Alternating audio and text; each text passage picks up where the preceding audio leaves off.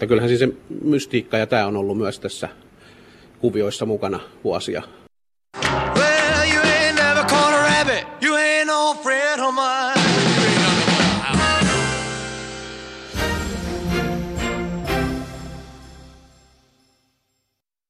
Yle Radio Suomi, ajan tasa.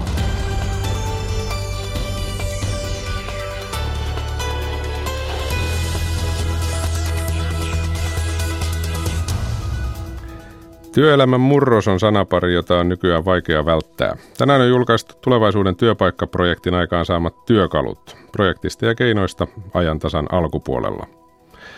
Kuulemme myös tuoretta tilastotietoa suomalaisten palkoista ja kuulemme millainen on pojille suunnattu auttava puhelin ja mitä sieltä nykyään kysytään.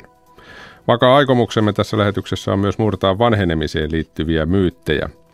Ja lähetyksen lopussa puhumme Elviksestä ja kuten tuossa uutisissa kuulimme, Ikonin elämä on tänään puhuttanut kaikkia. Oman näkemyksensä tulee kertomaan musiikkitoimittaja Pekka Laine. Aloitetaan kuitenkin lähetys vesien herkuilla. Studiossa on Aki Laine. Hyvää iltapäivää.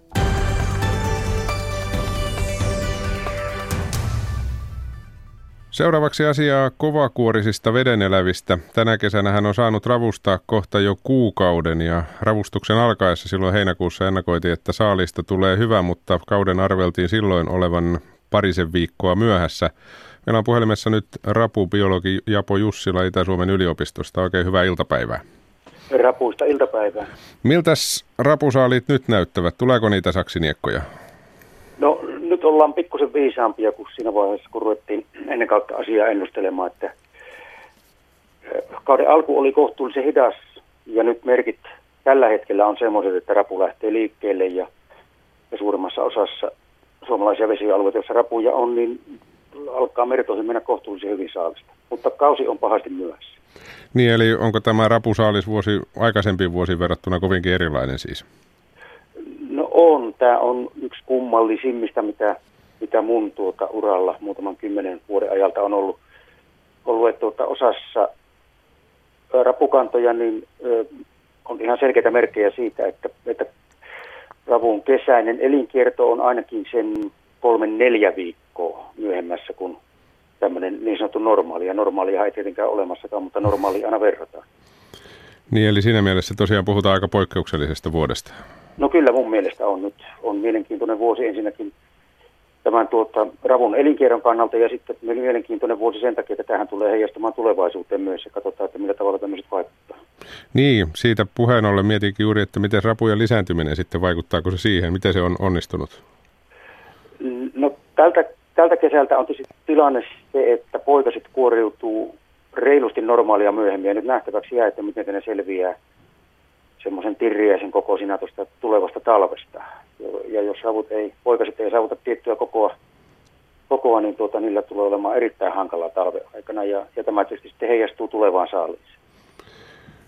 Japo Jussila, missä päin sitten, kun näitä järviä hyvin tunnet, niin missä päin ravut käyvät parhaiten mertaa ja missä on kaikkein hiljaisinta? Voiko sitä sanoa, kun näin paljon ollaan myöhässä? No, tässä on tietysti varmaan yhtä monta mielipidettä kuin on, on ravustajaakin. Et se, se me tiedetään nyt tämän kesän pyyntien perusteella, että Saimaalla on ollut kyllä ollut kohtuullisen hiljasta. Siellä ei meinaa millään lähteä tämmöinen normaali rapujen merttaaminen liikkeelle. Tietysti heti tulee Saimaalta kommentteja, että kylläpäs meillä, meillä, meidän alueella liikkuu, liikkuu ravut ihan hyvin, mutta tuommoisena yleisenä kokemuksena. Ja sitten nyt näyttää siltä, että Päijänne, joka lähti hitaasti liikkeelle, niin siellä on saaliit nyt selkeästi noussut. Eli käytännössä hyvät ajat ovat nyt alkamassa tai vielä edessä? Joo, kyllä. No, yleistyksenä niin tuota, saalista rupeaa nyt tulemaan ja, ja rapua tulee markkinoille. Tämä on tämmöinen yleiskuva tästä tilanteesta tänä kesänä. Mitäs sanoisit ravustajalle, kun sitä saalista ei nyt varmaan monikaan paikoin sitten ole hirveästi tullut? Onko ravustajalle jotain mahdollisuuksia tehdä? Onko se niin sanotusti ravustajan taidoista kiinni tästä eteenpäin, että tulee vai, vai mennäänkö ihan vanhoilla konsteilla nyt sitten, kun satoa alkaa pikkuhiljaa ehkä tulla? No ravustajalle tietysti ensimmäisenä ohjeena on se, että ei kannata sitä ihokasta repiä nyt heti alkuun tässä, vaan ruveta miettimään sitä, että, että mistä sitä rapua on. on perinteisesti tullut niillä alueilla, missä ravustaa ja, ja koittaa ravustaa siellä ja sitten etsiä sitä rapua tämän perinteisen apajan ympäriltä syvältä ja matalalta. Se hyvin vaikea on nyt sanoa, tässä on pitkään keskusteltu tänä kesänä, että mistä sitä pitäisi sitä rapua etsiä, mutta ei kellään tässä mun ö, tuttava piirissä niin on ollut tämmöistä selkeitä ohjetta siitä, että pitäisikö mennä syvälle tai matalalle. Että ne vaihtelee hyvin paljon ne, ne paikat, mistä, mistä milläkin vesialueella sitä rapua nyt tulee, kun sitä ei tule perinteisiltä apajilta. Ja kaiken tämän keskustelun jälkeen Japo Jussila tulee tietysti maalikolle mieleen, että ravun hinta lienee tällä hetkellä sitten kohtuullisen korkea, jos tarjontaa ei ole. No, hintakysymys on taas semmoinen, että perinteisesti tämmöistä parhaamman, pahimman luokan kapitalismia, että siellä neuvotellaan siinä rannassa hinnasta. hinnasta. Yhtään en osaa sanoa, miten on vaikuttanut hintoihin, mutta voisin olettaa tuommoisena varovaisena oletuksena, että, että kun ei markkinoille tule tuotetta, jota halutaan, niin hinta nousee. Mutta en osaa kyllä sanoa noin niin kuin tiedonvalossa, että miten on käynyt. Niin, näinhän se markkinatalous tuppaa toimimaan. Japa Jussila, olet tällä hetkellä eurooppalaisten rapututkijoiden seminaarissa. Siellä kokoontuu noin 40 rapututkijaa tusinasta maata. He ovat lähteneet liikkeelle. Meillä on siis kohta vielä lisää tietoa Euroopan raputilanteesta varmaankin, vai minkälaisia asioita käsitellään, kun näin iso joukko kokoontuu? No siellä on tietysti pinnalla vieraslajit ja sitten kotoperäisten eurooppalaisten lajien suojelu. Tämä on semmoinen iso kysymys, jota on pohdittu vuosi kymmen tolkulla tässä rapututkijapiirissä Euroopassa. Ja, ja sen lisäksi siellä on sitten muutamia erikoisempiakin aiheita. Erikoisemmasta päästä on tämmöinen tsekkiläisen ryhmän selvitys siitä, miten opiaatit ja särkylääkkeet vaikuttaa ravun käyttäytymiseen. Rapu on erittäin hyvä bioindikaattori, että tämmöisiäkin asioita pohditaan. Monennäköistä puhetta siis riittää. Kiitoksia tästä rapubiologi Japo Jussila. Oikein hyvää päivänjatkoa ja oikein hyvää seminaaria. Juu, rapuista jatkoa. Tämä on ajan tasa. Ja kello on juuri nyt 14.10. Seuraavaksi puhutaan siitä, millainen on tulevaisuuden työpaikka. Tulevaisuuden työpaikka on nimittäin projekti, joka on yhdistänyt yli 50 työpaikkaa kehittämään keinoja työpaikkojen uudistumiseen ja muuttuvan työelämän tarpeisiin. Näitä keinoja ja ratkaisuja on tänään esitelty julkisuuteen ja niistä puhumme seuraavaksi. Tervetuloa ajantasaan Ilmarisen työhyvinvointijohtaja Kati Huoponen. Kiitos. Ja Sitran johtava asiantuntija Pirjo Nikkelä. Kiitos. Tuota noin, aika laaja aihe, tulevaisuuden työpaikka. Kertokaa vähän ihan perustietoja siitä projektista, mistä lähdettiin liikkeelle ja mikä oli se kantava ajatus? No jos mä vaikka aloitan, niin, niin ensinnäkin kantava ajatus oli se, että me haluttiin työpaikat mukaan tähän työelämän murrokseen ja, ja sitten lähdettiin houkutteleen työpaikkoja nimenomaan sitä kautta, että minkälaisia erilaisia uudistumisen tarpeita heillä on. Mm. Ja millä keinoilla sitten lähditte liikkeelle, kun työpaikkoja halusitte mukaan? Miten nämä työpaikat on valittu? Käytännössä tässä projektissa oli tarkoitus, että me saadaan mahdollisimman monenlaisia työpaikkoja mukaan. Mm. Eli, eli että me saadaan kattava otos suomalaista työelämää. Ei ehkä lukumäärällisesti, mutta, mutta työpaikkoja niin kuin moninaisuutta ajatellen. Me laitettiin haku julki, mm. kerrottiin, että projekti starttaa, tule mukaan meidän kanssa yhdessä innovoimaan, rakentamaan sitä tulevaisuuden työelämää. Me saatiin huikeasti hakemuksia mm. ja, ja sen vaikean valinnan perusteella sitten 60 työpaikkaa, hyvin erilaista työpaikkaa osallistui projektiin. Minkälaisia motiiveja työpaikoilla oli lähteä mukaan? Oliko tässä hyvät palkinnot niin sanotusti vai miten, millä, mitä hyötyä heille siitä oli? No ei ollut palkintoja, vaan oikeastaan mitä me luvattiin on se, että he saa työstää siellä itsellensä siihen omaan tarpeeseensa tämmöisen niin uudistumistyökalu. Ja tota noin, niin sehän toimikin hirveän hyvin, että vaikka tietysti tässä oli uutta meillekin, mutta et näytti siltä, että, että me pystyttiin päiväaikana tekemään tämmöinen niin uudenlainen uudistumistyökalu kullekin osallistuvalle työpaikalle. Tai itse asiassa he itse sen tekivät niin, että sparrailivat siellä toisiaan. Mm. Niin, erilaisia työpaikkoja, onko mitään yhteistä nimittäjää vai onnistuiko se tosiaan, että tuli hyvin erilaisia työpaikkoja mukaan projektiin? Kyllä siellä hyvin monilla työpaikoilla niin kuin puhuttiin samantyyppisistä haasteista. Et jos ajatellaan, että, että minkälaisia työkaluja me sitten loppujen lopuksi saatiin aikaiseksi, niin kyllä niillä hyvin samanlaiset yläotsikot on. Pirjo, jaaksa vähän sitä, että minkälaisiin teemoihin Joo. ne linkittyy? Joo, Et ihan lähtökohtaisesti me oltiin tietysti niin päätetty etukäteen, että me halutaan työpaikkoja sekä yksityiseltä että julkiselta sektorilta että kolmannelta sektorilta. Et sillä, sillä me mietittiin ja sitten ympäri Suomea me haluttiin niin työpaikkoja mukaan. Mutta sieltä löytyi sitten kyllä tämmöisiä niin toistuvia teemoja, jotka tuntuu olevan nyt tosi niin kuin, kiinnostavia ainakin näille niin mukaan halunneille ja niitä oli johtajuus. Et selvästikin nyt mun mielestä tämä kertoo siitä, että johtaminen on muuttumassa ja, ja aika radikaalistikin. Ja sitten toisena siellä oli se, että tosi paljon nämä uudistumiskysymykset liittyy kulttuurirakentamiseen. Siihen, että miten ihmiset niin ajattelee ja toimii ja, ja ikään kuin myöskin siihen arvomaailmaan. Että se, niin se kulttuuri koettiin hirveän tärkeäksi. Ja sitten kolmantena sanoisin näin, että oppiminen. Ja oppimisen kohdalla oli tosi kiva huomata se, että pohdittiin erityisesti sitä, että miten opitaan työssä ja työpaikoilla, koska nyt kun tämä, niin kuin tavallaan tämä työura on muuttumassa, että ei kukaan voi niin laskea sen varaa, että jollain tutkinnolla, mikä on joskus aikoinaan hankkinut, voisi niin työllistyä ikään kuin mm. vanhuuseläkkeelle saakka, niin ehdottoman tärkeää on silloin se, että miten siellä työssä pystyy uudistamaan jatkuvasti osaamista.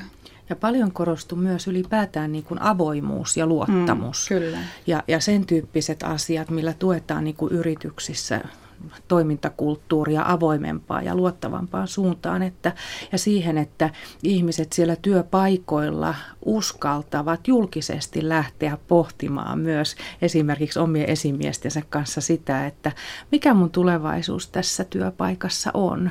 Hmm. Mitä, mitä te tarjoatte mulle tulevaisuutta ajatellen, mistä mä oon kiinnostunut. Ja, ja on ihan mahdollista, että mä en ole kiinnostunut niistä asioista, joita siellä työpaikalla on tarjolla. Ja sekin on avoimuutta, että nämä asiat käsitellään yhdessä. Ja näihin liittyen rakennettiin myös työkaluja. Hmm. Ennen kuin mennään niihin työkaluihin, Kati Huoponen ja Pirjo Nikkilä, kun nämä työpaikat oli valittu mukaan projektiin, niin mitä pyysitte heitä tekemään? Mitä, minkälaisia asioita siellä yrityksissä tehtiin? No he valmistautu tähän meidän bootcamp-päivään sillä lailla, että ykköstehtävä oli koota tiimi. Et tietysti meihin oli yhteydessä joku yksittäinen henkilö, mutta sitten me haluttiin tähän koko tiimin. Ja nimenomaan suosituksena oli se, että ottakaa sinne nyt vähintään yksi jokeri. Eli semmoisia ihmisiä, jotka ei päätoimisesti ja päätyökseen niin sanotusti kehitä, vaan, vaan jotka tuntee sen ihan sen arjen ja edustaa sellaisia ihmisiä, jotka ei välttämättä osallistu sen työpaikan tulevaisuuskeskusteluihin. Sitten sen jälkeen niin heidän tehtävä oli vähän niin haaveilla sitä tulevaisuutta ja sitten me saatiin tähän projektiin sillä lailla Ilmarinen satsaan, että Ilmarinenhan teki tämmöisen Future Score-testin, jossa oli ikään kuin näitä ulkopuolelta tulevia niin muut, muutospaineita – ja, ja työpaikat sai sillä tavalla vähän niin kuin arvioida ja testata sitä, että kuinka valmiita he on kohtaamaan esimerkiksi teknologista muutosta tai tota, globalisaatio tai sitä, että asiantuntijuus muuttuu enemmän ryhmätyöksi tällaisia asioita. Ja sieltä he sitten tiristi yhden twiitin pituisen uudistumiskysymyksen, jonka he lähetti meille. Ja siitä mm. se lähti. Siitä sitten lähdettiin. Mitä sitten tapahtui? Mitä sitten edettiin? No sitten edettiin sillä tavalla, että, että tuota, nämä yritykset tosissaan ilmoittivat, että mikä bootcamp-paikkakunta ja ajankohta heille on sopiva ja tulivat sinne paikalle sen oman uudistumiskysymyksensä kanssa niiden bootcamp-päivien aikana tunnelma oli aivan huikea. Et siellä, siellä oli tila täynnä sitoutunutta porukkaa eri yrityksistä, jotka olivat valmiita auttamaan toisiaan, valmiita ja sitoutuneita siihen, että kun se päivä päättyy, heidän uudistumiskysymys on ratkaistu, siihen on löytynyt konkreettinen apu ja siinä kaverit ovat olleet auttaneet mukana.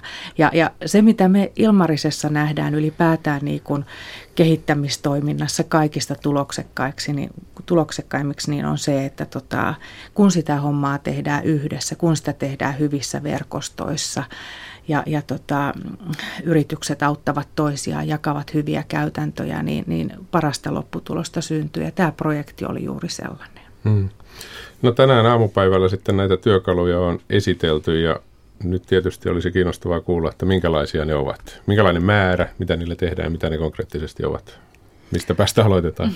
No mä voin vaikka napata, niin niitä syntyi 53. Itse asiassa syntyi vähän enemmänkin, mutta julkaistiin 53, koska me haluttiin, että kaikissa on jonkinlaista niin uutuusarvoa kuitenkin. No tietysti voi sitten jokainen arvioida itsekseen, että minkälaista siinä uutuusarvoa itse kullekin on, mutta meidän mielestä niissä kaikissa oli siitä tilanteesta niin kuin käsin arvioituna jotain semmoista, mitä se työpaikan tiimi niin sen päivän aikana itse oivalsi ja keksi, että hei näinhän me voitaisiin tehdäkin. 53 kappaletta ja ne oli tämmöisiä niin kuin lähtökohtaisesti niin kuin tämmöisiä kokeiluun lähteviä tekemisiä. Että jos vaikka ottaisin tässä yhden esimerkin, niin, niin tota, mm, vaikka Aallon, Aalto-yliopiston oppimiskeskus, merkittävä työpaikka julkiselta sektorilta, tapahtunut paljon yliopistossa muutoksia. He, he miettii sitä, että miten niin muutoksen ylipäänsä porukka pysyy mukana ja, ja terveenä ja innostuneena. Ja he miettii sitä, että mitähän taitoja niin heidän asiantuntijoiltaan tulevaisuudessa tarvitaan. Ja siinä nyt ei se substanssiosaaminen oikein taho riittää.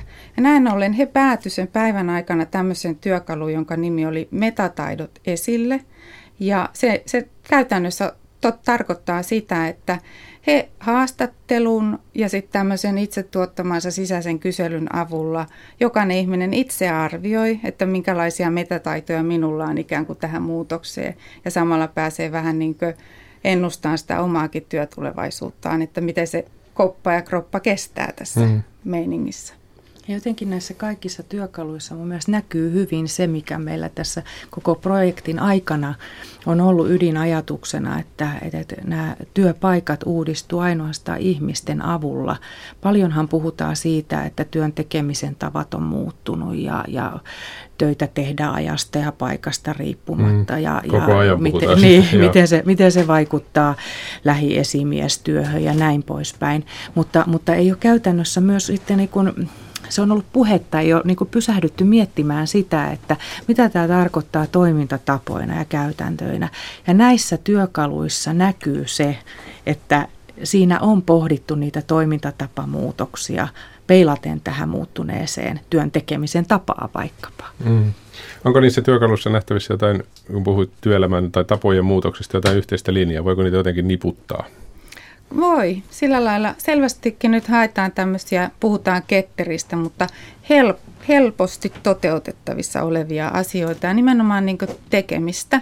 Ja sitten sanoisin näin, että kokemuksellisia työkaluja, eli semmoisia, joista niin kuin, jotka tuottaa energiaa, josta, jos varsinkin kun tehdään omille ihmisille, jotka ihmiset ostaa ja kokee ne mielekkäiksi. Mm. Tietysti on sellainen, että konkretia moni työpaikka tai monella työpaikalla halutaan, kun mm. puhutaan rakenteiden mm. muuttumisesta ja tiedän, että aika moni poistaa varmistimme, kun sanoo sanan sparraus esimerkiksi mm. työpaikalla. Miten hyvin konkretiaa näihin työkaluihin on saatu? Mikälainen kokemus? No esimerkiksi Elenia kehitti siellä työkalu, jonka nimi oli sitten Elenia minä ja siinä oli kyse tämmöisestä sparraustyökalusta. Mutta että sitten se itse, itse äh, niin kuin toteutus tarkoitti sitä, että jokainenhan miettii työssänsä mahdottomia ja vieläkö mahdottomampia kysymyksiä ja pohtii, että mitenköhän tämän kanssa etenisi ja, ja mitähän mieltä mun ylipäänsä tästä kannattaisi olla. Niin sen Elenian työkalun ydin oli itse asiassa se, että kun he lanseeraa tämmöisen mallin, niin silloin on niin luvallista ja kannustettavaa, että sä voit ketä tahansa pyytää sparrariksesi sitä ei järjestä mikään HR, saati esimies, vaan että siitä tulee tämmöinen niin ikään kuin yhteinen sopimus, että sparraamme toisiamme. Mm. Tämä on tietysti sellainen asia, että ihmisille, jotka ovat töissä pienemmässä työpaikassa, tämä kuulostaa oudolta, että voi kysyä neuvoa niin. tai apua keneltä vaan, mutta, mutta monella työpaikalla tämä on oikeasti varmasti sellainen tilanne, että pitää miettiä, mitä kautta edetä, jos haluaa toisenkin mielipiteen. Joo, joo ja sitten sit tota, yksi se, semmoinen konkreettinen työkalu tosissaan, joka tämän projektin aikana syntyi, niin on tämä Future Score-testi. Ja se on herkullinen testi tehdä Aki, teepä ja kokeile, mikä, mikä oma niin kuin, uudistumiskykysi on. Sitä, siinä voi niin kuin, hyvin peilata niitä omia tapoja toimia ja omia tapoja pitää itseään työmarkkinakelpoisena siinä, missä sitten yritys voi omia käytäntöjään peilata. Että se toimii hyvänä herättäjänä ja siihen nähden, että tota, kun me kuitenkin joudutaan niin kuin, tunnustamaan se asia, että, että se yksi pitkä työsuhde on tulevaisuudessa tosi harvinaista. Me tehdään erilaisia töitä pitkin työuraa rinnakkain limittäin, kehitetään osaamista rinnakkain ja limittäin työskennellessä, niin, niin tota, se on hyvä heräte. Mm. No mistä nämä työkalut löytää, kun varmasti monia kiinnostaa?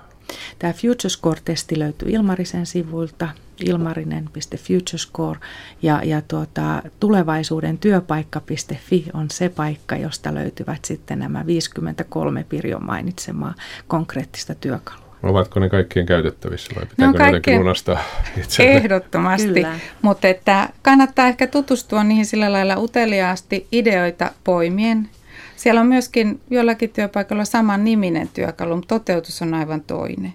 Et jotenkin se oli aika hieno huomata, että nyt jokainen tekee semmoista, kuin itselle sopii. Mm. mm. Ja ehkä vähemmän semmoista, että kopioidaan muilta. Niinpä.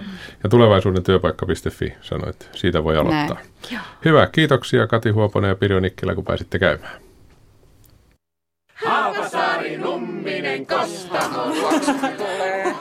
Sulla on chiliä siinä. Yes, Ei ihan perinteisintä ruhtinansalmelaista ruokaa valmistu kylillä tällä kertaa. Kyllä täällä on vähän sitä, että täällä saa tuota varroa ja kahtoa ja päätä pyörittää. Lauantaina 12 jälkeen ja sunnuntaina aamulla puoli seitsemän. Putkalla on hyvä osaa Se on täysin siis karussa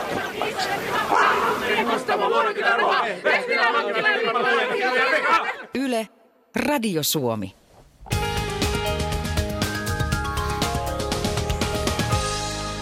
Tähän väliin liikennetiedote tie 204 Lieto. Ensi tiedote liikenneonnettomuudesta. Siis 204 on tien numero välillä Lieto-Eura. Liedossa tarkoin vaikka paikasta Vahdon tiehaara 600 metriä suuntaan Arosuon tienhaara. Sinne tielle 204 ensitiedote liikenneonnettomuudesta.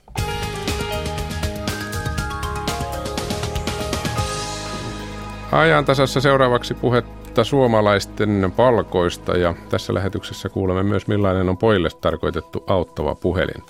Puhumme vanhenemisen taidoista ja puramme vanhenemiseen liittyviä myyttejä ja totta kai tässä lähetyksessä puhetta myöskin päivän isosta maailmanlaajuisesta puheenaiheesta. Elvis Preslin kuolemasta on tänään kulunut 40 vuotta. Studion tulee Ylen musiikkitoimittaja Pekka Laini. Mutta nyt studioon on tullut Ylen taloustoimittaja Aapo Parviainen. Tervetuloa. Kiitoksia. Tänään on nimittäin julkaistu tilastokeskuksen yksityisen sektorin tuntipalkkatilasto. Se kertoo siis muun muassa keskiansioista ja palkkaeroista. Aloitetaan nyt Aapo vaikka siitä, että mitä niistä keskipalkoista voi tuon perusteella sanoa. Sen verran taustaa tuohon, ennen kuin paljastan tuon keskituntipalkan, on se, että tähän, tässä tilastossa on mukana noin 320 000 palkansaajan tiedot, eli vain ne, joille maksetaan tuntipalkkaa. Tässä ei ole kuukausipalkkaa sitten mukana. Suomessa on työllisiä lähes 2,5 miljoonaa, mutta tuo keskituntipalkka tässä tilasto, tilastossa oli hieman alle 16 euroa. Ja naisilla se oli 13,49 ja miehillä 16,49 eli ero on kolme euroa. Onko se nyt sitten enemmän tai vähemmän vai vähemmän kuin aikaisemmin? Se on euroissa enemmän tai senteissä enemmän kuin aikaisemmin, mutta suhteellisesti se on sama. Eli tuota niin, vuonna 2006 tuo ero oli 2 euroa 42 senttiä, 18 prosenttia ero, mutta senteissä siis paljon enemmän. Että tavallaan mm. muuttumaton, mutta kuitenkin muuttunut. Mm. Onko tämän tutkimuksen, kun puhutaan tilastotutkimuksesta, onko siellä avattu niitä syitä tuohon eroon? No ne on, ne on kyllä pysynyt ihan ennallaan. Että, että siellä on, ja siitähän jatkuvasti keskustellaan. Naiset tekevät vähemmän tunteja, heillä on paljon enemmän osa-aikatöitä kaupan, kaupan alalla varsinkin ja muualla. Ja mitä tulee sitten näitä perhevapaita ja kaikkia tällaisia, niin se, se siihen vaikuttaa ilmeisesti aika yleinen käsitys, en tiedä yleinen, mutta olen huomannut, että monella on se käsitys, että palkat eivät ole nousseet pitkiin aikoihin. Mitä tämä tilastotutkimus siihen sanoo? No kyllähän se tavallaan sen vahvistaa. Näissä tuntipalkoissa tietysti jonkun verran sitä nousua on ollut. Tuosta katoin, tai se, tuossa tilastokeskuksen tiedotteessakin oli, että tuntipalkat ovat nousseet 10 prosenttia vuodesta 2010 viimeisestä neljänneksi tähän 2016 viimeisen neljänneksi, mitä, mistä nyt siis puhutaan. Eli onhan siinä selvää nousua ollut, kun samaan aikaan sitten taas inflaatio on – No ei nyt ihan koko samaa aikaa ollut, mutta sanotaan viime vuodet niin pyörinyt välillä negatiivisena, mutta nyt ihan viime vuodet niin alle yhden prosentin. Niin, eli kun ajatus on samalla lailla intuitio inflaatiosta, että sitä ei kauheasti ole, niin sitä ei tosiaan ole tilastojen No ei sitä ole, että periaatteessa siis palkat ovat hivenen nousseet, mutta ei tässä nyt tietenkään – varmaan niin kukaan volttia heitä näiden palkonnousujen takia. Mm. No sanoit jo, että tämä käsittelee nimenomaan tuntipalkkoja ja näitä on tutkittu. Pystyykö kuukausiansioita tienaavien palkoista sanomaan mitään tämän perusteella? Joo, kyllä pystyy. Että itse asiassa se on tota, vähän niin kuin ehkä No, luotettavampi tai luotettavampi, luotettavampi ja luotettavia nämä kaikki tilastokeskuksen tilastot ovat, en minä sitä mennä kiistämään, mutta, mutta palkkarakennetilastosta, josta tuorein nyt on vain vuodelta 2015, että valmistuu vasta myöhemmin tänä vuonna tuo viime vuoden, viime vuoden tilasto, niin sen mukaan siis tuntiansio, kun se siellä on jollakin jakailijalla laskettu, sehän vaihtelee toimialoittain, että kuinka paljon niitä tunteja sitten tulee vuodessa tehtyä, niin 19,55 euroa olisi tuo keskituntipalkka, että se on selvästi kovempi. Mm. Eli siinä on sitten jo korkeapalkkaisia mukana paljon enemmän. Niin. Tosiaan isommat palkat aika usein varmaan kuukausipalkkana maksetaankin, eli se no, on tavallaan loogista. olla, ja sekin vielä, että tuota valtiolla on kaikkein pienin toi naisen ja miehen euron erot tässä tilastossa, että se on 3,36, 3 euroa 36 senttiä, eli 13 prosenttia vain. No sellainen kysymys tietysti kiinnostaa kaikkia, että missä ammatissa tienaa parhaiten, kun puhutaan nyt näistä tuntipalkkaisista? No se aakkosten alkupäässä oleva ahtaaja on kyllä edelleen siellä, että heillä on parhaat vähän päälle 20 euroa se tuntipalkka ja se on ollut aina ykkösjoukossa ja muutenkin tuo prosessiteollisuus, maa ja, maa, metsäteollisuus ja konepaja ja niin edelleen, niin siellä on kovat palkat ja ne ovat hyvin mies, miesvaltaisia aloja myös. Mm.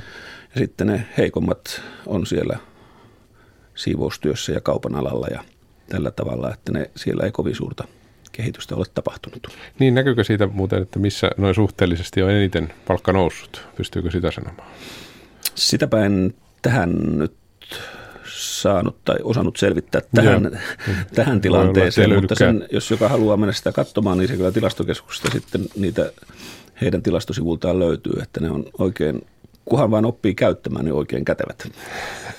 Sillä on mielenkiintoinen lisäehto ja varmaan yleisivulta löytyy lisätietoa myöskin tästä Joo, tämä aiotaan, tämä tuntipaikkatilasto ymmärtääkseni niin tuonne meidän nettisivullekin laittaa, niin sieltä voi jokainen sitten katsoa, että jos ei muuten niin ainakin katso, että minkälaisia kaikkia ammatteja edelleenkin on olemassa tilastoinnin mm. nimissä. Ja se onkin hyvä, kun tuossa puhuttiin työelämän muuttumisesta äsken ja mitä kaikkea siihen liittyy, niin ammattinimikkeet eivät muutukaan ihan yhtä nopeasti niin, kuin työelämä. Minä, minä luulen, että se on jonkinlainen konklaavi, joka kokoontuu aina silloin tällöin ihan kansainvälisesti miettimään, että mitä ammatteja maailmassa on olemassa. Niinpä, näin se voi olla. Eli Ylen nettisivulta lisää kiitoksia Aapo tästä.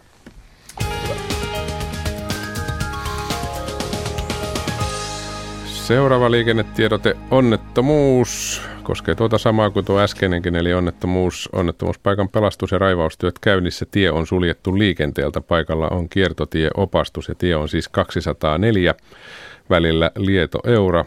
Liedossa tarkempi paikka paikasta Vahdon tienhaara 600 metriä suuntaan Arvosuon tienhaara.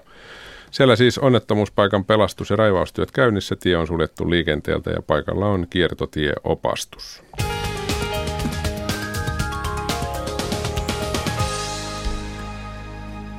Oikein hyvää iltapäivää ajantasaa kuuntelette. Seuraavaksi, kun kello lähestyy 14.32, puhutaan Väestöliiton poikien puhelimesta. Se on vastannut jo kymmenen vuoden ajan poikien ja nuorten miesten kiperiin kysymyksiin. Varsinkin seksi, seurustelu ja arjen haasteet puhuttavat poikia. Väestöliiton mukaan jopa kaksi kolmasosaa puheluista jää vastaamatta, koska vastaajia ei ole tarpeeksi. Poikien puhelin toimii nykyisin myös chatissa ja YouTubessa. Nyt kysytään. Oi, onko kortsuostamisessa ikäraja? No ei. Niistä on vaan hyötyä. Haitallisissa tuotteissa on ikäraja. Jos ne rupeaa kaupassa mesoamaan, niin soita poikien puhelimeen ja anna sille kassan myyjä, niin me sanotaan, että myy niitä. Puhelimessa on nyt Väestöliiton poikien puhelimen esimies eh, Miguel Reyes. Millaiset asiat mietityttävät poikia, jotka teille soittavat? Öö, varmaan kolme suurinta on seksi, seurustelu ja oma keho, murrosikään liittyvät jutut.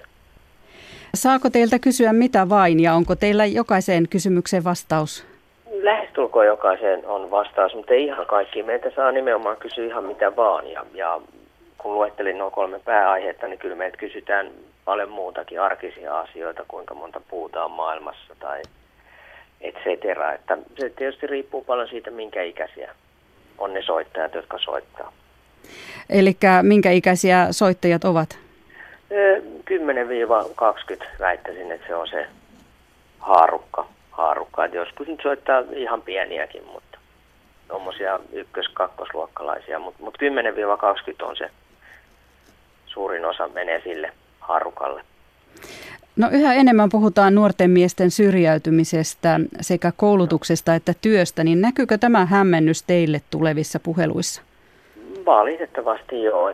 Me ollaan oltu huolissamme esimerkiksi poikien lukutaidosta, me yritetään sitä nostaa, tsempata niitä siihen. Myös toi niin syrjäytyminen lähtee, se kuuluu sekä puhelimessa että näkyy meidän yhteiskunnassa, että kyllä se lähtee aika aikaisin. Että et alakouluikäisellä voi olla aika paljon niin kuin haasteita arjessa ja elämässä ja yläasteella ne vaan sitten niin kuin ei ne siitä niin kuin yleensä lähde notkistumaan, vaan kasautuu. Että sitten meidän voi soittaa täysikäiset, jolloin on jo kasautunut niin paljon ongelmia, että kyllä se aika kraavia on välillä ja jopa surullistakin. Millaisia, voit kertoa, millaisia ovat alakoululaisen haasteet? Alakoululaisissa on se hyvä puoli, että he aika niin kuin elää niin kuin tässä hetkessä, että heillä on vielä sitä positiivista intoa ja ja drivea, mutta tota, varmaan ne haasteet ehkä eniten liittyy sitten tämmöisiin kaverisuhteisiin tai, tai tota, kiusaamiseen. Et kiusaaminenkin on valitettavasti edelleen todella, todella yleinen aihe meillä. Onko teillä joitakin tiettyjä vuoden aikoja, jolloin poikien ja nuorten miesten tiedonjano iskee ja he soittavat teille? No ehkä tuossa on toi lokamarraskuu on aika vilkasta. Varmaan silloin alkaa niin pimentyä ja kaikki on väsyneitä ja sen vähän niin kuin huomaa sitten myös pojissa, että alkaa niin kuin olla mitta täys tai, tai ollaan muuten vaan väsyneitä. Ja sitten toi kesä, ja kun kevät, kevät on haasteellinen silloin osalla niin kuin tavallaan, kun tulee aurinkoa ja tällaista, heillä tulee sitten enemmän niin kuin masennusta ja tällaista ja osalla taas hormonit alkaa hyrrää ja kaikki näyttää urmaavalta ja, ja silloin käydään aika paljon tietysti noita miten saisi kumppanin kysymyksiä esimerkiksi läpi. Tai... Onko teillä siihen neuvoa? On itse asiassa, että on, on ystävällinen kohtelee se jututtaa. Tyttöjä tai poikia riippuu tietysti mikä itseä kiinnostaa, mutta, mutta se on se tota, oikotietähän siihen ihan hirveästi ole, että tapahtuu se jututtaminen sitten netissä tai livenä. Ohjataan yleensä kehotetaan, että livenä kun treenaa, niin kyllä se siitä sitten. Ehkä myös annetaan se armo siihen, että ei sitä nyt aina välttämättä heti opi ja tota, välillä tulee pettymyksiäkin tai torjutuksi tulemista, mutta kyllä niistä selviää. Miguel Reyes, millä muilla tavoilla pojat voivat olla yhteydessä Väestöliiton poikien puhelimeen kuin tällä puhelimella? Meillä on chat-palvelu arkisin myös 13-15 auki heille, jotka ei välttämättä koe tätä puhumista niin ominaiseksi. Sitten meillä on YouTube YouTube-sivusto, jossa me julkaistaan videota, jossa kommenttikentässä saa myös kysyä asioita. Instagramissa me myös ollaan. Si- siinä on varmaan ne meidän tärkeimmät. Väestöliiton poikien puhelimen esimies Miguel Reyes, onko oikean tiedon tarve kasvanut viime vuosina? Öö, on, tai siis kyllä nimenomaan, että on, on, huomaa sellaista jakautumista, että osalla ne, se, se tieto, tieto tieto haetaan jostain sivustolta, missä se ei ole ehkä ihan oikeaa tietoa. Ja, ja se, se ehkä se on se haaste siinä, että ne pojat eivät välttämättä itse ymmärrä sitä, että miksi, miksi tieto on hyvä, miksi yleissivistys on hyvä, hyvä juttu, kun haarukoi netissä tai, tai yrittää löytää sen oman paikkansa tai oman tiedon. Niin, niin kyllä, kyllä mä näkisin, että tämä aika on haastava juurikin siihen, että miten ohjata sinne oikean tiedon, tiedon polulle. Väestöliiton poikien puhelin on ottanut puheluita vastaan kymmenen vuoden ajan. Ovatko poikien murheet muuttuneet tänä aikana? Ehkä ne yleisimmät ei ole, eli nämä omaan kehoon tai se pojille on aika tärkeä tuo oma keho ja mietitään meniksen kokoa sun muuta seksiä, miten sitä saisi, et cetera, seurustelu. Mutta ehkä toi, toi, mistä puhuttiin se tieto, mikä on oikeaa tietoa, mistä mä tiedän, mikä on oikeaa tietoa, niin, niin se on varmaan ehkä se juttu. Myös toi on ollut vuosia, jolloin nuo rasistiset puheet on myös noussut vähän niin kuin samaan tahtiin kuin yhteiskunnassakin on alettu mölisemään ja huutelemaan, niin, niin kyllä se heti vaikuttaa poikiin. Millä tavalla se puhuu. vaikuttaa? No he puhuu niin kuin sitten aikuiset puhuu, että jos aikuiset huutelee netissä, niin kyllä pojatkin. Ja sitten sieltä huudellaan ja mölistään tavallaan ja oikeutetaan se, että miten puhutaan, mutta et kyllähän ne niin kuin tavallaan ottaa sen esimerkin jostain. Ja tota, sitä me sitten tavallaan yritetään oikasta ja sanoa, että ihmisten kasvoi myös, niin kuin, että se, että on eri mieltä, niin se on ok, mutta että se, miten niin kuin asiat esittää, niin ehkä siinä yritetään opettaa heitä, että argumentoidaan ainakin ne mielipiteet, eikä vaan hölistä ja mölistä. Näin sanoi poikien puhelimen, puhelimen esimies Mikel Reyes Väestöliitosta. Toimittajana oli Kaija Kelman. Ja lisää tietoa tuosta poikien puhelimesta löytää tietysti netistä muun muassa osoitteella poikienpuhelin.fi. Tämä on ajan tasa. Ja seuraavaksi sitten, kun puhuttiin pojista ja nuorista, puhutaan vanhenemisesta. Vanhuuteenhan liittyy valtavasti hokemia, kuten vanhuus on viisautta ja vapautta, tai ehkä sittenkin luopumista. Haastateltavana seuraavassa on filosofian tohtori Maria Saarenheimo, joka on kirjoittanut vanhenemisesta kirjan nimeltään Vanhenemisen taito. Odottaako meitä vanhuudessa keinutuoli vai aktiivisuuden pakkopaita? Mua ärsyttää enemmän, eniten se, että, että se puhe vanhenemisesta tai vanhuudesta on niin väsynyttä, että se, se on ollut samanlaista jo. Mäkin olen 30 vuotta tehnyt vanhenemiseen liittyviä asioita, niin, niin aina puhutaan vähän samalla tavalla ja, ja, ja yksi semmoinen piirre tässä vanhenemiseen liittyvässä keskustelussa on se, että ajatellaan, että on, tai on niin kaksi ääripäätä. Että on niin yhtäältä se, se kurja vanhuus se laitoksissa ja, ja, ja se palvelun tarve ja, ja epäkohdat siellä laitoksissa, se raihnainen vanhuus. Ja sitten on toisaalta ne superseniorit, jotka voi heittää spagaatin milloin tahansa tai, tai tehdä maailman ympäri matkan tai jotakin. Et, et ikään kuin tässä välissä ei olisi mitään muuta. Ja, ja, ja ehkä se ärsyttää just sen takia, että todellisuudessa kuitenkin kun ö, uudet ikäluokat lähestyy vanhuusikään, niin he tekevät erilaisia valintoja ja vanheneminen on tosi monimuotoista nykyään, mutta siinä, tässä puheessa se ei oikeastaan näy. Te olette työssä vanhustyön keskusliitossa ja, ja siellä on tällainen Eloisa ikäohjelma. Olette siinä vanhempana tutkijana. Tavoitteena on hyvä arki vanhanakin ja alaotsikko on vuosista viisi. Otetaan ensimmäinen hokema, eli ikä on vain numero. Mitä mieltä siitä? niin, ikä on tietysti myös numero, mutta jos ajattelee tätä sanontaa, niin – sehän on tämmöinen niin kuin lohdutussanonta ihmiselle, josta niin kuin ajatellaan, että sä oikeastaan oot jo aika vanha, mutta älä välitä. Että eihän kukaan sanoisi esimerkiksi kaksikymppiselle ihmiselle, että hei, ikä on vaan numero, että ei se mitään, vaikka oot vasta kaksikymppinen. Että, että sekin jo osoittaa sitä, että niin kuin sitä meidän arvostusta. Me arvostetaan nuoruuteen liittyviä ominaisuuksia, ei niinkään vanhenemiseen tai, tai myöhempään ikään liittyviä ominaisuuksia.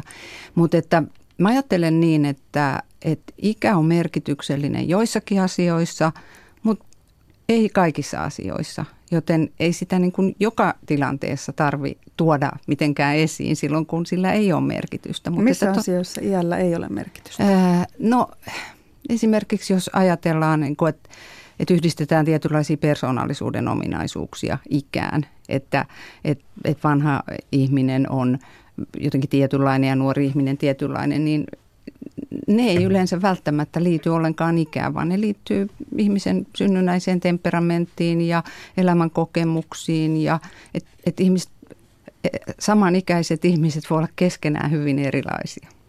Vanhuus kuitenkin tuo mukanaan tietynlaisia asioita. Minkälaiset piirteet ihmisessä korostuvat vanhemmiten?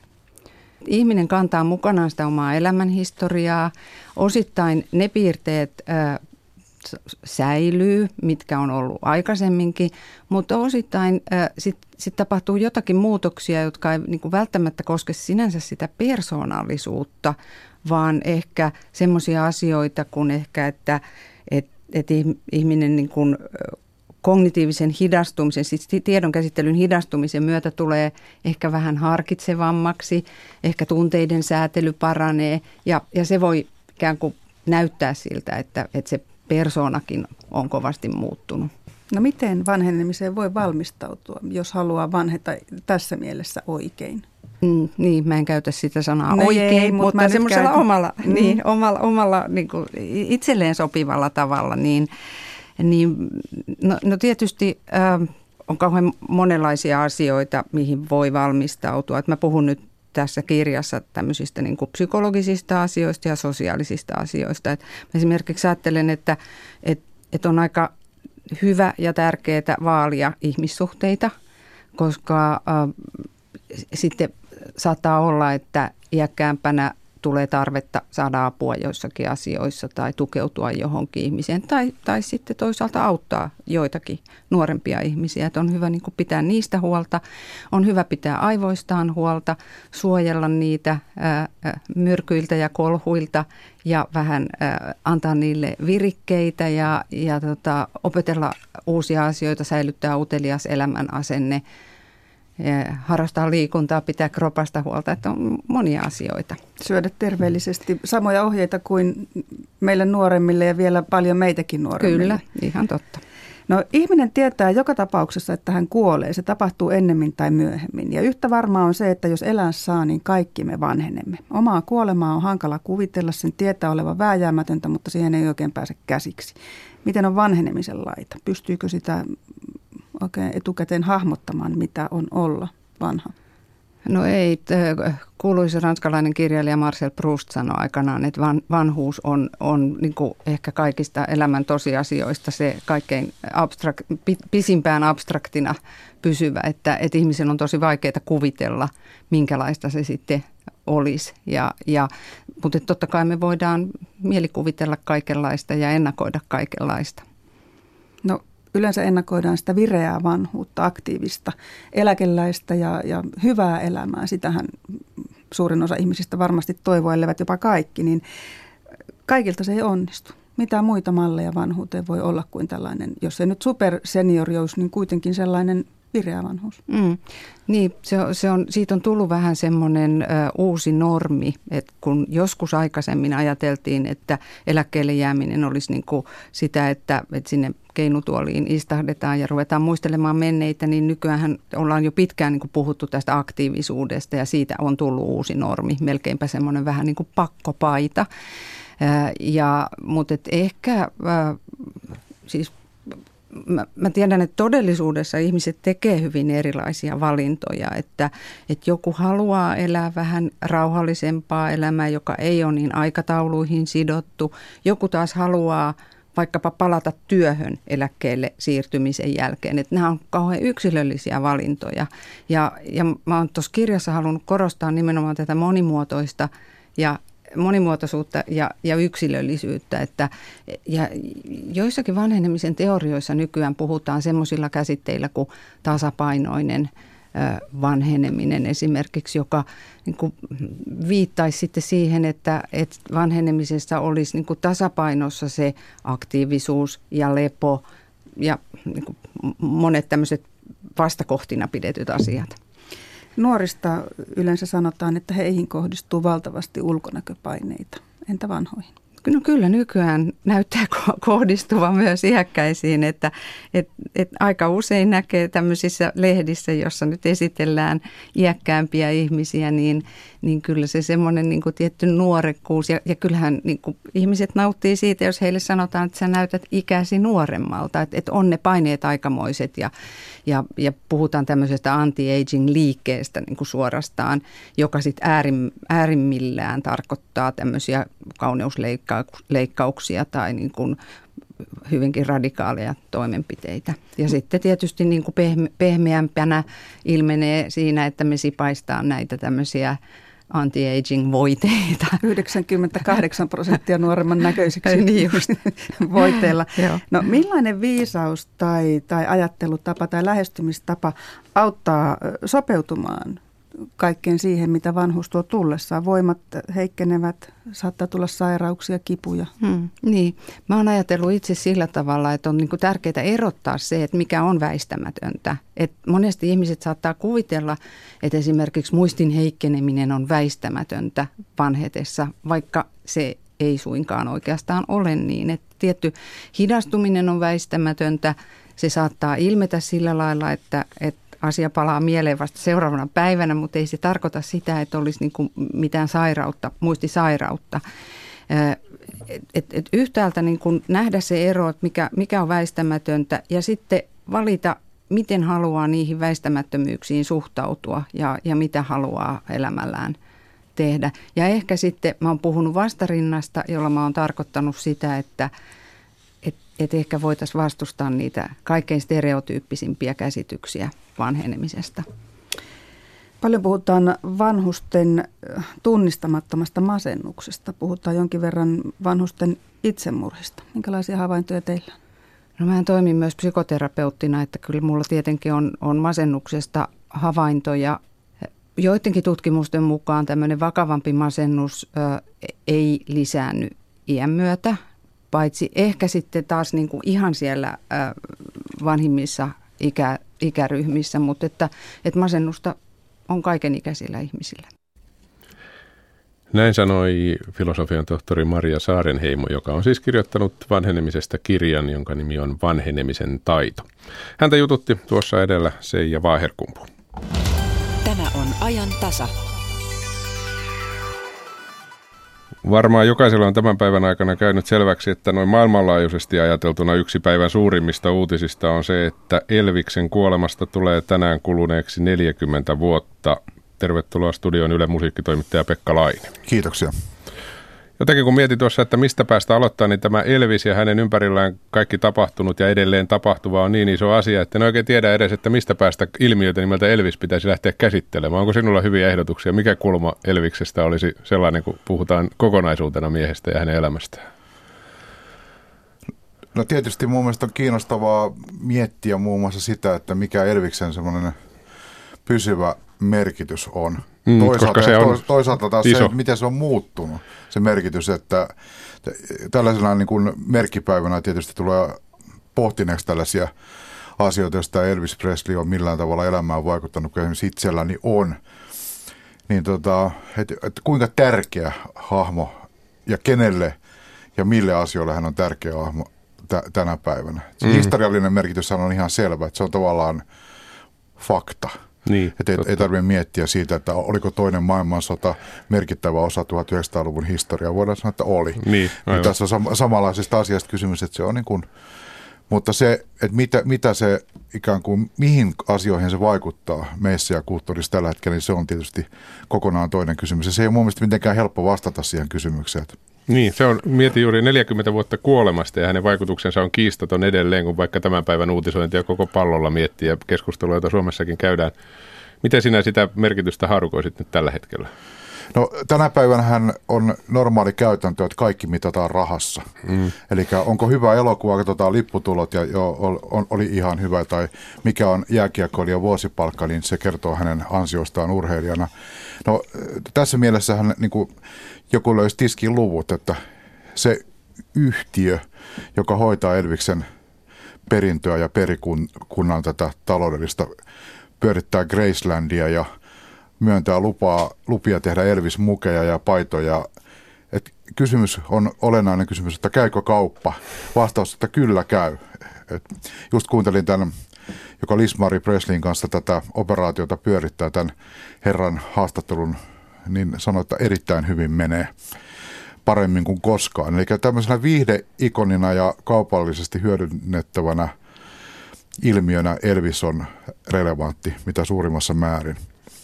Sitten jos otetaan kokonaan toinen näkökulma, yksi parhaita Elvis-sitaatteja varmasti ja kuuluisimpia on John Lennonin lausunto, että ennen Elvistä ei ollut mitään, joka tietysti ei pidä paikkaansa no, kirjaimellisesti otettuna, mutta se lause kertoo minusta tavattoman paljon siitä alkuräjähdyksestä ja ikään kuin Elviksen merkityksestä tämmöisenä vallankumoushahmona, joka niin kuin mullistaa populaarikulttuuri ja musiikki kulttuurin sen niin kuin pelikentän aika totaalisesti silloin aikana. Ja siitä lähtee hirvittävän määrä kaiken näköisiä heijannais, tai, tai, tai tällaisia heijastusvaikutuksia. Mm-hmm. No mitä siitä on jäljellä? Se, on, se onkin jo paljon monimutkaisempi kysymys, että miksi, mi, mistä puhumme, kun puhumme Elviksestä? Puhutaanko me semmoisesta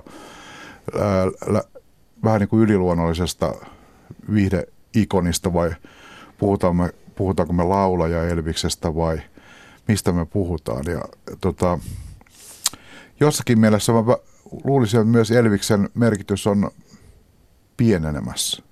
Niin. Se on suora vaikutus. Että ne, Kuvittelisit ajan myötä niin käy. Niin, niin, ilman muuta, tai se merkitys on muuttumassa, että ne, jotka on ensinnäkin ollut suorassa kosketuksessa häneen, ikäänty, ikä, niin ikääntyvät, e- ikääntyvät, heitä on vähemmän ja vähemmän, ja sellainen, sellainen tota, suora niin kuin sähköistävä vaikutus on vähentymässä. Mm. Mutta sitten taas tehdään käännös toisaalta se, mitä Elvis tavallaan aikanaan niin kuin toi musakulttuuri, musta se on tavallaan se, että on olemassa pysyvä Elviksen kaipuu. Aina etsitään uutta Elvistä. Mä tarkoitan sillä sitä, että Elvis oli, mä näen Elviksen semmoisena myös välittäjähahmona, jota kautta niin kuin kanavoitu vartavat, valtavat tämmöiset musiikkikulttuurin niin kuin syvät virtaukset. Kaikki ne musiikilliset vaikutteet, mitä hänellä oli. Kaikki ne yhteiskunnalliset jännitteet, niin kuin mustan ja valkoisen yhteiskunnan välinen raja-aita. Kaikki tällaiset asiat, niin hän mur, murti isoja asioita. Niin tavallaan aina etsitään sitä, että voi kun tulisi joku, joka olisi mielettömän karismaattinen ja lahjakas, ja jonka avulla me saataisiin kaupaksi kaikki tuo tuolla, mitä yhteiskunnan niin kuin ojissa ja tuolla sivukaduilla kehittyy. Ja tavallaan semmoinen, voisi puhua semmoista Elvis-prinsiipistä, että aina on käyttöä nuorelle miehelle tai naiselle, joka vetää tämän kaiken, vetää nämä kaikki langat yhteen ja tekee sen tavalla, jota valtavat massat haluaa ostaa ja kuluttaa. Pekka Lainen, miten kun mietit sitä tilannetta, kun tosiaan totesit jo tuosta, että Elvikseksi, edelleen puhutaan, että uuden Elviksen löytäminen on tärkeää. Mikä hänestä teki siihen aikaan? Oliko hän oikeaan aikaan oikeassa paikassa? Miten iso merkitys sillä oli? Äänen nyt jokainen ymmärtää, jopa minä, että ääni on aika lailla kohdallaan laulajalla, mutta mitä asioita siinä oli taustalla? No siinä oli varmasti monia, monia asioita taustalla. Siinä on, siinä on semmoinen yksi minusta kiistaton asia on semmoinen – tähtipotentiaali. Et jos ajattelee niitä aikalaisia muita, samantyyppisiä laulajia ja köyhiä etelän poikia oli liuta. Mutta tota, mä muistan nämä aikalaiset, esimerkiksi Tony Cassit ja Carl Perkinsit ja tämmöiset hahmot, jotka oli siinä liepeillä, on puhunut siitä, että kun e, nuori Elvis, siis ennen supertähtiaikaa Elvis käveli huoneeseen, niin kaikki tuijotti sitä monttua auki. Ja kukaan muu huoneessa, vaikka siellä oli näitä lahjakkaita artisteja muitakin paikalla, niin kenelläkään muulla ei ollut tätä vaikutusta. Mm. Tämä on se tavallaan se star quality, että kaikista niistä tarjolla olleista hahmoista hänessä oli ihan ylivoimainen tämä semmoinen selittämätön karisma. Ja kyllä varmasti persoonasta löytyvät ominaisuudet. Ja totta kai siis Elvis on siinä mielessä modernin ajan tähti, että hän loksahti semmoiseen aikaan kuin esimerkiksi televisio – totta, teki läpivuoron, että hän on ensimmäinen sellainen supertähti, jossa, jolla, jolla telkkarilla on ollut ratkaiseva rooli. Että kyllä se on tavallaan ilmassa kaikki emmeet, mutta ei, niillä, niillä tavallaan niillä sosiaalisilla tilauksilla ja muilla ole tavallaan sitten virkaille joku tuu ja tartu toimeen ja täytä sitä aukkoa, joka siinä oli. Niin, eli kaikki palaset osuivat tavallaan kohdalleen monellakin eri, eri tavalla. Kyllä, kyllä ja, ja, ja nimenomaan näin. Ja sitten mä, mua itse kiehtoo se, Erviksen niin kuin my- mysteeri. Musta siinä on jotain mystistä siinä kaverista. Jos sä katsot sitä kuvaa, niin mm. aina herää kysymys, että mikä tämä oikein oli.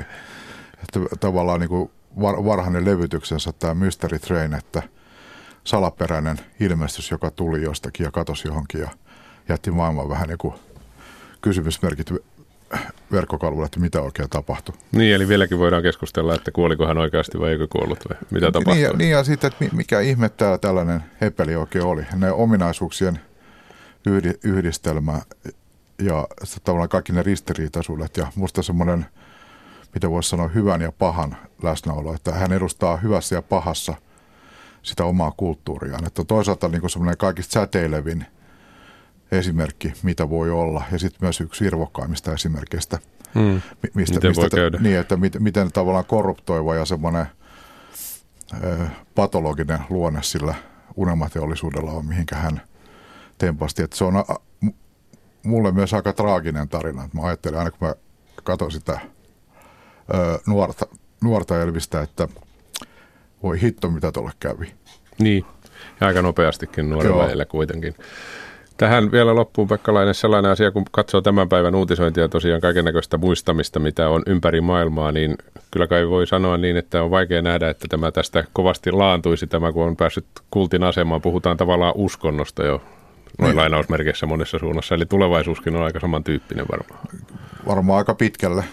Ja mä, mä toivoisin kuitenkin, että käsiteltäisiin sitten tavallaan ydinasiaa, eli sitä musiikkia ja artisti Elvistä kaiken sen hulluuden keskellä. Mä itse vierastan, vaikka mä pidän, pidän ja rakastan sen musiikki, niin mä vierastan sitä kulttia todella paljon. Musta siinä on jotain ihan pimeätä. Ja se tavallaan vie ajatukset mun mielestä ihan... Toisaalta se on todistus hänen suuruudestaan, mutta toisaalta se vie asiat ja ajatukset ihan harhateille. Mm. Nimenomaan muistetaan suurta, suurta muusikkoa ja näyttelijää ja mitä kaikkea hän nyt ehtikään tehdä monennäköistä lyhyen elämänsä aikana. Mies paikallaan. Se on hyvä tiivistys. Kiitoksia Pekka Laide. Kiitos. Tämä on ajan tasa. Ja näillä ajatuksilla tietysti todetaan, että Elviksen musiikkia on tänäänkin kuultu tällä taajuudella jo paljon ja kuullaan varmasti vielä lisääkin, vaikka tässä lähetyksessä sitä ei nyt enää ehditä tehdä tekemään, sillä minuutin päästä on uutisten aika.